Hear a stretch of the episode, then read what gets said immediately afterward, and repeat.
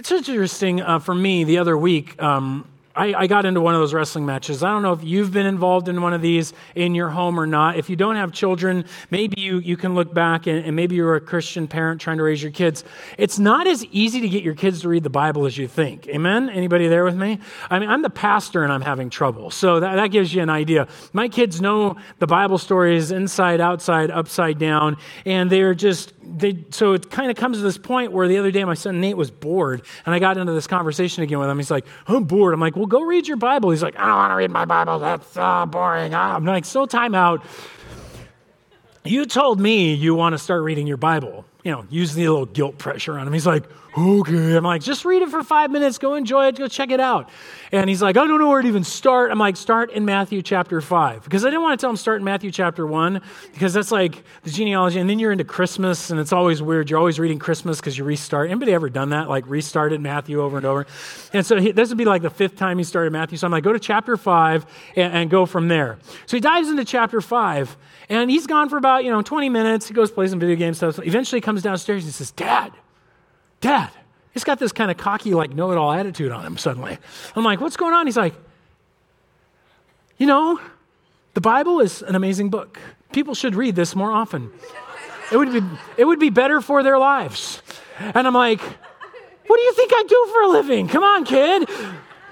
And so he, he, he proceeds to tell me, Did you know that the Bible says we shouldn't call people stupid? I'm like, Yes, I did. He's, he's like, This is amazing. I didn't know the Bible could be so practical. And he's just going off. And later we're getting in the car, and my son Jonathan and my son Andrew are sitting just in the van just behind me. And Jonathan's saying something, and suddenly he goes, You're stupid. And Nate goes, No, we should not be calling each other stupid. The Bible says so. My daughter says, No, no, no, no, no. My translation does not say stupid. And, and suddenly they get into a translation war on which one has the right translation over cursing or saying names or stupid. And I'm like, this is the pastor's life. The kids are arguing over translations. So, but my son landed on something that I think is important for us as Christians to remember. You see, it is vacation time period, and you've been here, you've been gone, you've been back. And all of us can have routines that we find ourselves in. A lot of my routine is based around my work. I don't know about you. And yes, even I have a routine that can be interrupted by a vacation. Because you have a set routine, you get up at a certain time, you get moving during the day, you start going. You, you may be reading your Bible at a particular moment throughout your week. And you may be thinking about it at certain times, maybe on your commute or however you've figured it out. I have found vacation time and summertime to be invariably one of those times where it can be so much about you getting a break and you relaxing that you forgot there's this thing called the Bible. Anybody been there? It's just kind of like, oh yeah, I was reading that chapter and I just haven't picked it up. I've gotten so busy with relaxing. And that's not really what our goal is. It's really to take that time with God when we're not doing anything else, to, to spend some time and focused uh, time with the Lord. But there's also this problem that my children run into and I run into because maybe you've been to Bible school or maybe you've been a Christian for years and years and years. That you've read the Bible. Maybe you've read the Bible three or four times in your life and it's sort of like been there, done that. Man, this is just like the same genealogy over and over every year. How many times do I have to read this thing? I know what Jesus is going to say there. Yep, he went to the cross again. Nothing, new. you know, it's almost not surprising. And so you've kind of gotten out of the habit of maybe reading the Bible because every time you try, it's sort of like, yeah, I've been there. Yeah, I know this. I, I could, I could teach this. And, and, so the challenge, though, is that some of you are at the beginning of your stage, of your, of your entire Christian journey, and you've never read through the Bible. You, you, you, you're looking at the thing like it's daunting, like my son. Where do I even start? How do I even engage this? How do I think about it? And so, what, we, what I want to do as a church is I want to challenge us that we don't have to live there. We don't have to live in the idea that you've been there, done that, or that it's so big I don't know what to do, but that you and I can consistently be going through the scriptures every year or every couple of years and it never get old. That it never will stop growing and developing for you in your spiritual life. And what, what, we've done then is you, hopefully you were handed one of these. If you didn't, you were, were, they're available. And this is a little Bible reading plan. And this is, we're using a chronological study uh, plan of reading. And you can get through the Bible in one year. We didn't put days on it. So you can just make sure that if you fall behind, you don't have to freak out. It's like, it's not the right date, you know, for, but it's day one, day two, day three. But the other thing is, you don't have to use this reading plan. There are other ones available out there on the internet and through various apps, and you can select that. But what I want you guys to understand is not so much the reading plan, But I want you to see the four questions at the top of the first page. These four reflective questions are important because I believe they can help any of us who've been through the Bible for years or have never been through the Bible not just get into the mode of, I read it, I read it, I read it, whoops. But you want to get to the place that you're thinking about what you're reading that it's engaging your soul, it's challenging you in a day to day transformation. It's a, it's a day to day application to your life, not just I've read it, I've read it, I've read it. This is an information download. This is God introducing himself to you and challenging you to grow. And so these four questions are not developed by me, they were developed by a missions team, and they use them overseas to help people as they go through the stories of the Bible to find out what is what are you learning about who God is and about humanity and and what's going on. And so these four questions have been laid out for us as a church to begin a journey of development because the Word of God is central in yours and my growth as Christians. Jesus has just finished saying that we were going to be left in this world and we're not to be of this world. And he said the way that that's going to happen is you're going to be different, sanctified. And in John 17, 17, he says, Sanctify them in the truth, Jesus prayed for his church. Your word is truth. The Word of God is the truth that transforms who we are, it shapes what we're going to be like. And that if you, I guarantee you, if you are in the Word of God every day for a year, reflecting and thinking about it, you will be a different person by the end of that year. You will be thinking differently. You will understand life differently. You will live at your job differently. And you'll worship God differently. You see, God's not looking for just emotions. He's not looking for us just to connect with the songs we like, but He looks for worshipers who worship Him in spirit and in truth. In John 4 23, when He's talking to the woman at the well, He tells her, The hour is coming and is now here when true worshipers will worship the Father in spirit and in truth. For the Father is seeking such people to worship Him. And what you have here is an awesome opportunity for you to engage in the book that the Spirit of God Himself has put together. That you have an awesome opportunity here to engage in the truth and not just read it, but to actually reflect and challenge yourself on it. Now, I could dive into this and go like, and here are the words, and here's the questions, and here's what you need to do in each question, and give you all this methodology and teach you. But instead, what we're going to do this summer is every sermon from here through the next few weeks, we're going to ask these four questions. We're just going to show you how it works. We're going to do it on stage together. We're going to Bible study this out every week. You can do it in a small chunk, like we're going to do on Sundays, or you can do it in a big chunk like you would do in a reading where you read four chapters. But these four questions are what we're going to engage in to help us as a church begin to be meditating and thinking and reflecting on Scripture and not just reading it. So, you guys ready for this? You ready to go? Let's check it out. So go ahead and grab your Bibles, open up to John chapter 18. We're going to start where we left off in the book of John. We're going to go through verses 1 through 12. If you haven't been with us in John and you'd been reading John, you would know that Jesus has just finished releasing his disciples. He said, Guys, I'm taking off. I'm going to my Father. In other words, I'm going to die. I'm leaving you alone, but don't worry about it. I'm leaving you the Holy Spirit. You're going to be okay. And then he goes on to pray for them. We just went through the prayer two weeks ago, and then we saw that what Jesus prays for them is that they would be unified, they would be in this world, but not of this world, and on his mission. And they are prepared by the work of Jesus and the Word of God to do those things. And so, he just finishes kind of praying through this, and now Jesus steps towards the cross. The rest of this journey, or these next few weeks, is him going to the cross and dying on that cross. And so we start here. If you've got your Bible open, begin in verse 1. When Jesus had spoken these words, he went out with his disciples across the brook Kidron, where there was a garden which he, was, which he and his disciples entered.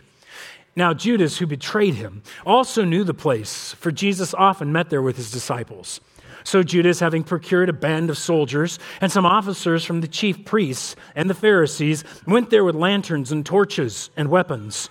Then Jesus, knowing all that would happen to him, came forward and said to them, Whom do you seek? They answered him, Jesus of Nazareth. Jesus said to him, I am he. And Judas, who betrayed him, was standing with them. When Jesus said to them, I am he, they drew back and fell to the ground. So he asked them again, Whom do you seek? And they said, Jesus of Nazareth. And Jesus answered, I told you that I am he. So if you seek me, let these men go. This was to fulfill the word that he had spoken. Of those whom you gave me, I have lost not one. Then Simon Peter, having a sword, drew it and struck the high priest's servants and servant and cut off his right ear. The servant's name was Malchus. So that Jesus said to Peter, "Put your sword in its sheath. Shall I not drink the cup that the Father has given me?" So we'll pause there. Now we've read it and we've looked at it. The next thing is to ask our first question: What did you learn about God in this small few verses? And you start going like, what I learn about God? It's just a story about Jesus getting arrested. What, there's something to learn about God. Well, stop and remember that Jesus is God. What you read about Jesus is about what God does.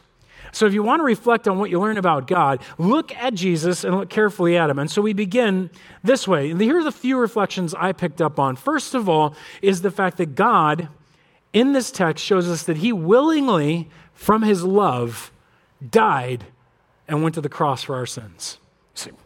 I don't see that, Greg. Where are you getting that from? Well, stop and pause for a minute. Look at the text. Look again. He's, here it begins this way. What do we learn about God? Look at verse 4. Then Jesus, knowing all that would happen to him. Well, pause right there. What do we learn about God there? That God knew already what was going to occur. Jesus already knew he was going to the cross, he already knew how this was all going to play out. And so, knowing what was going to happen to him, it doesn't say he picked up and hightailed it out of here. He didn't go like, well, I'm going to die, run. You know, he didn't say that. Instead, it says he stepped forward. Knowing what would happen to him, came forward to this mob of crowds with swords and torches and weapons of various kinds. And he said, Who are you looking for? Who do you seek? And they answered him, Jesus of Nazareth. Now, here's what's fascinating. Not only is he brave to step forward, knowing this is going to take him to the cross, knowing he's going to be arrested, he then says something powerful. When Jesus said to them, I am he, they drew back to the ground and fell. So they said, We're looking for Jesus Nazareth. And he says, I am he. And these guys fall backwards. Now, time out for a minute. When you see this word, I am he, uh, you, you would know if you'd read through your Bible, you'd come to this place where that's the name of God. That God is the I am. He's saying, I am Yahweh. I am Jehovah. I am this Jesus of Nazareth. Am, I am God. And when he says, I am He, there's so much power coming from the name of God, this group is stunned and falls down. Now, I don't know about you, that doesn't happen when I use my name. You know, like, hi, I'm Greg. And who's that? Eh, thanks. I'm the other Pastor Greg. Oh, that Greg. No, sorry. The, the reality in this situation is that Jesus' name is powerful. Now, stop and think about this. Jesus knows where he's going, and he says, I am, and the crowd falls over. What kind of power does God have? The God is so powerful, so capable of, of controlling the setting, his own name knocks people down. If you've got a weapon like your own name to knock people down, all he had to simply say is, I am, and you are no longer. And it's over. They evaporate into nothingness. Here is Jesus with all of this power, the name of God Himself, knowing where He's going and yet, in the end, he says, Put your sword in its sheath. Shall I not drink the cup the Father has given me? You know what I learned about God here? He had every opportunity to escape the cross. He had the knowledge, he had the power, and he could have chosen to not go to the cross, but he loved you and he loved me so much, he willingly went. He restrained his power. He restrained every bit of his knowledge, knowing that he was going to a brutal, horrible situation in which he would have spikes driven through the very nerve. You ever hit your funny bone nice and hard? I mean, really hard to where it's burning on fire? That's the same nerve that gets severed when you get crucified. So you can imagine the same nerve here, the same nerve here. Every time you pull up to get a breath, they're on fire. Every time you pull down, not to mention your back is raw from being flogged, and this wood ain't that nice, and there's tons of infections all over the place, and you've got a head that's burning from bougainvillea that's spiked into your head. You ever touch bougainvillea and gotten it into your skin? It's painful.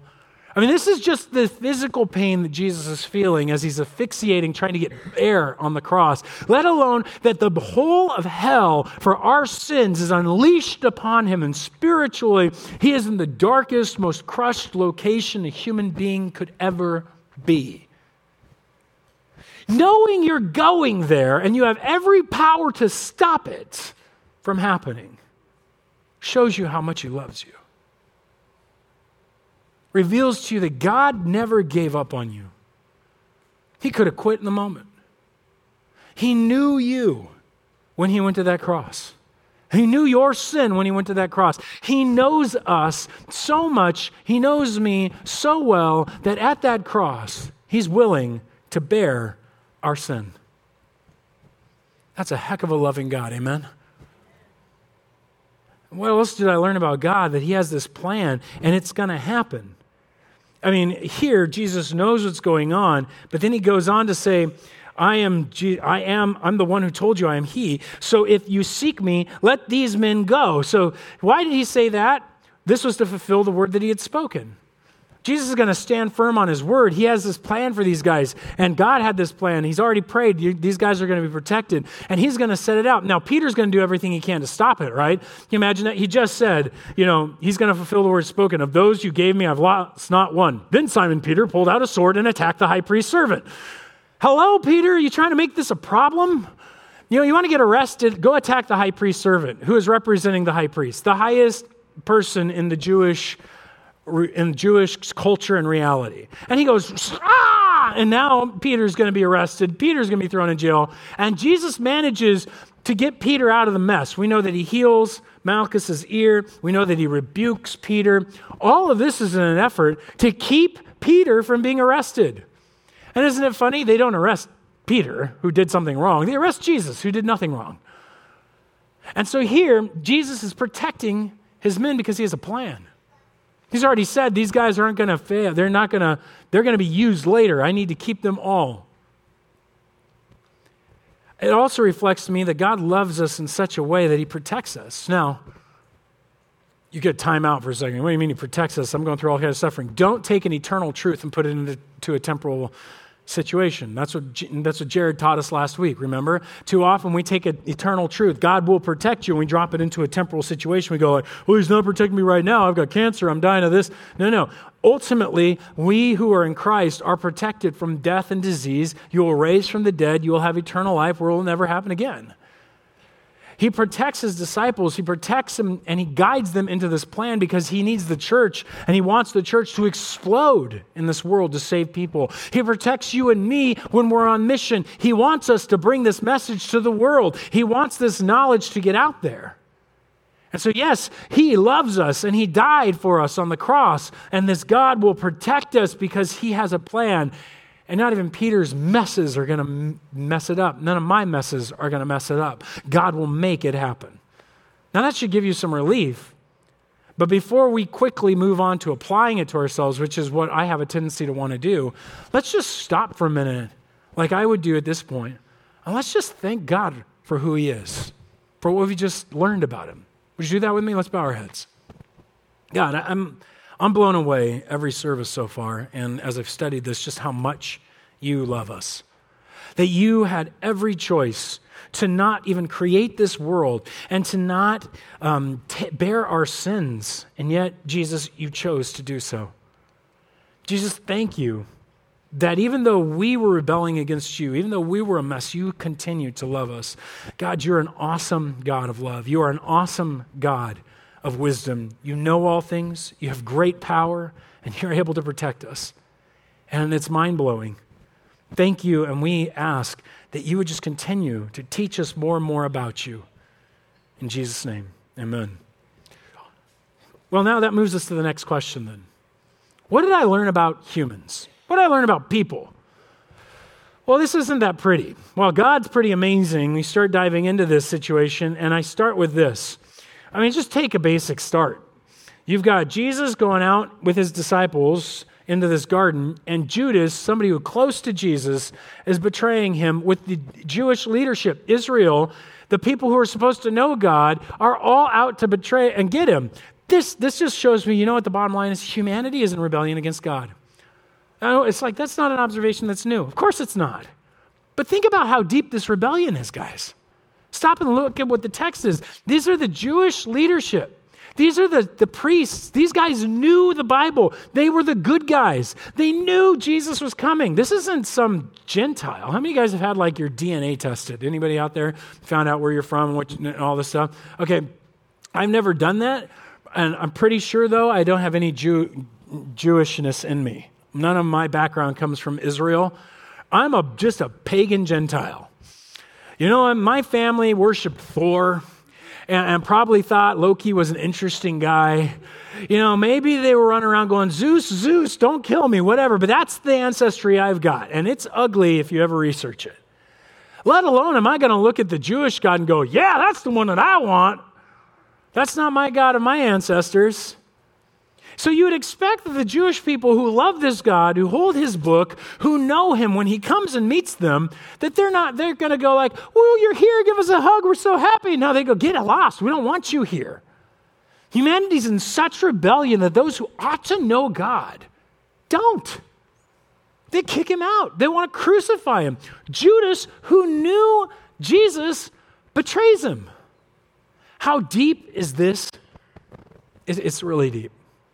And I'm reminded constantly as I've seen people who, who are strong Christians walk away. A, a young guy in my youth, youth ministry I'll call him Tony, was just excited about Jesus. He was so pumped up about it that we would get engaged and we would start talking. And one day after, after a certain event, we actually ended up writing a song based on one of his dreams and, and something. It was probably one of my favorite songs we've ever kind of penned. And so as I got to engage with him on that, it was so interesting. As years later, he, a year or so later, he wound up in another church because he wanted more experience and deeper stuff with Jesus. And he's just getting further and further engaged. And next thing I know, he he calls, I run into him, he's like, Oh, I'm not, I'm not doing that Jesus thing anymore. I'm like, What? What happened? He's like, You know, I just, I know who I am, and I, I just wasn't being me with Jesus.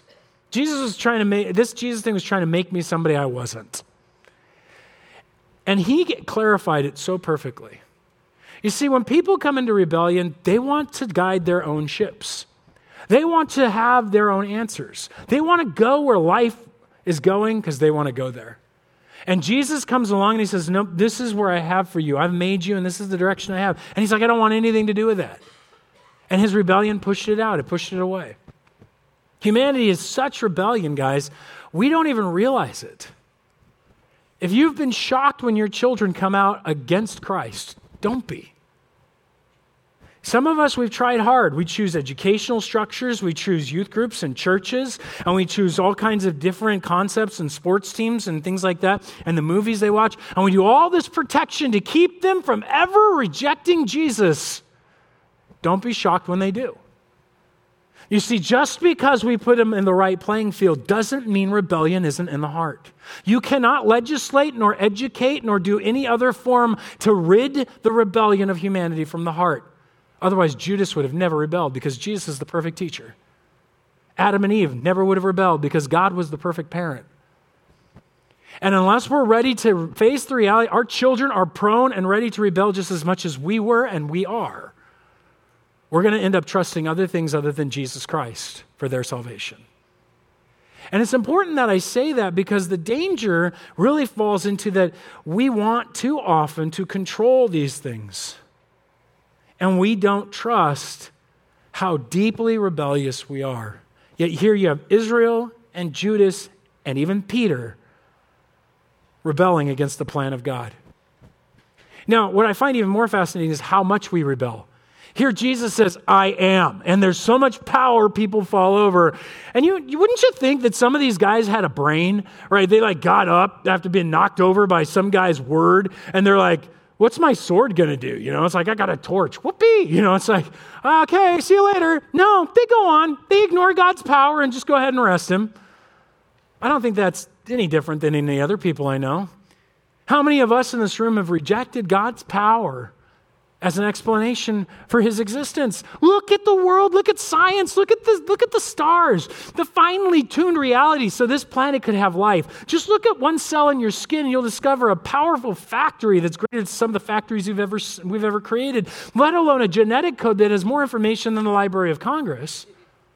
And a coding system that's better than anything Microsoft or Apple's ever seen. And yet, what's our explanation to the beginning of the universe? Yeah, there must be multiple universes. Well, we can't test it or find it. That's the oh, what is the explanation for having all of this information in a cell? Aliens. really? We are willing to ignore God's power and God's design and the creation and the wonder of this world, even in philosophy and other things where God shines over and over and over again because we've made up our minds. And you know what? Most of us made up our minds in junior high. I, have known more people who are atheists because back in junior high, they kind of were like, yeah, yeah I don't think God exists anymore. You know, I'm going to I'm going to just suggest something that when it comes to understanding reality and life and death and your purpose for existence and the end of the world and whether there's a God, I would want to trust more than a junior high level of education. I think life and death and eternity is a little bit more important than surgery. And I would never trust my body to a surgeon with a junior high education. Why are we laying our ideas at our junior high selves or high school selves? Shouldn't you investigate this further? The power of God is everywhere. And yet we see it and we go, eh, I made up my mind. Let's arrest him. And that's how deeply the rebellion can go. It's how far it can extend. And in fact, it extends to you and me as humans who try to constantly make our own way with God. And what I noticed here with Peter is that Peter pulls his sword out. He's like, Rebellion, let's do it! Ah! And he attacks, thinking Jesus is launching a rebellion to take over Israel and then all of the world. And so Peter's now going to horn Jesus in to his idea of life. And how often do we do that? Do we, God has this plan and we go, that's great, God, I got a better one. Now come join me, be on my plan. If you are for me, who can be against me? Come on. We quote our Bible verses and we do everything we can because it's our plan. We got it made. And Peter goes, It's our plan. And Jesus goes, Nuh uh, buddy, put it away. How do you think Peter felt about that? I think you'll know next week when he says, I don't know that, Jesus. God has his plan and humans have theirs, and too often we try to pull him into our own plans. And this is where it turns for me, honestly. And when it starts to ask that question, what does this show me about myself? Here's what I found out about myself I am prone to try to do things my own way. And this is a bit personal for me, so I'll just share it because it's going to be different for you. As you examine this text and you make those observations and you start to think about what is this telling me about myself, you ask God and He'll show you, and you'll start to go, wow, man, I am, I do. I try to control my kids' lives. I, I don't trust God with them. Not saying that we shouldn't give them a good foundation. I do that too. But man, if they rebelled, I think I would fall apart. No, that's not the point. Maybe that's where God hits you. Maybe God hits you in that, man, yeah, I got a junior high education and I'm trying to think through about God. That's, that's not a good spot to, I don't know, but you know for me was?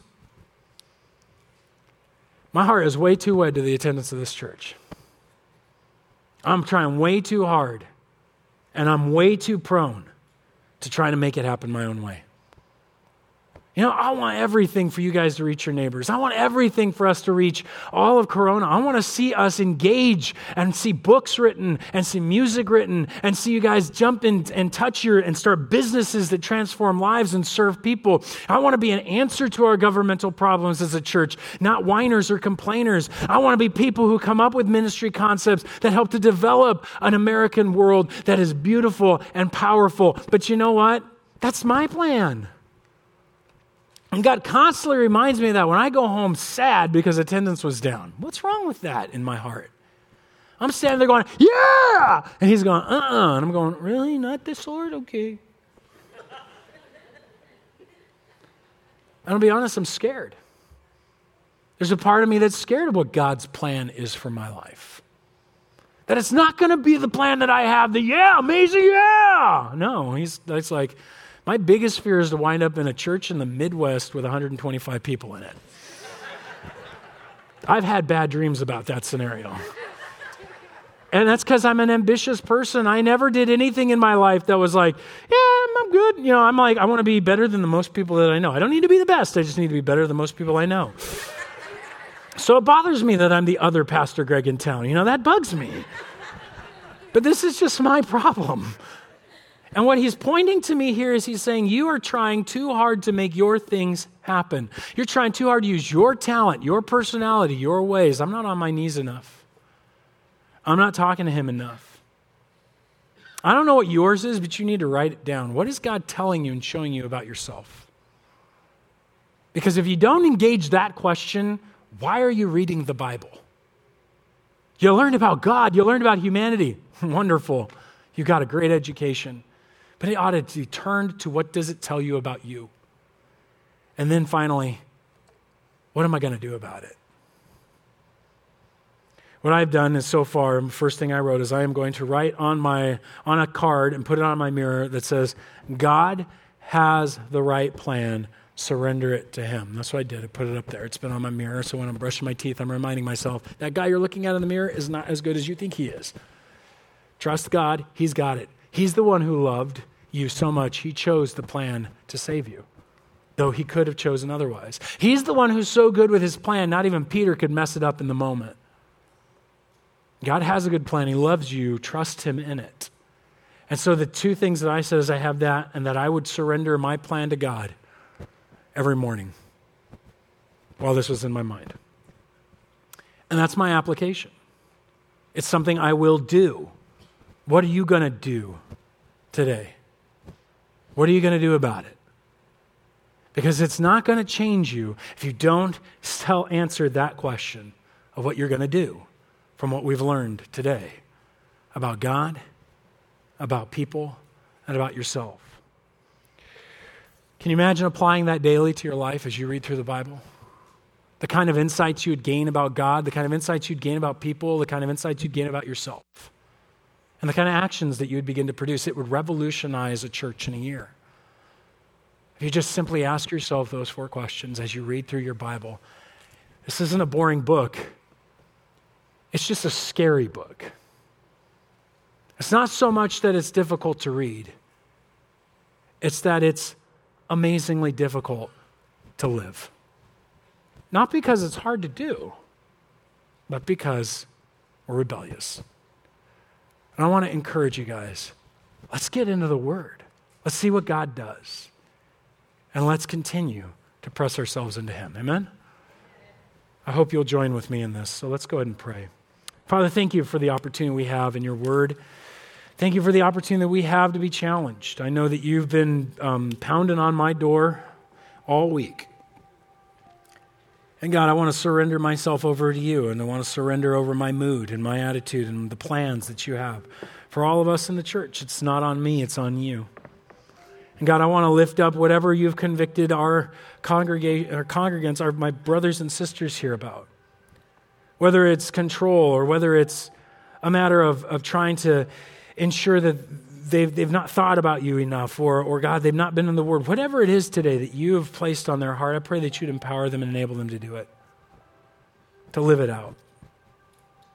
And God, even though our observations sometimes seem so duh, they are so amazingly powerful when you put them into our hearts. And so I pray for just a transformation over us and that you'd lead us as we go through this next phase and journey in your word together. And it's in Jesus' name that we pray. Amen.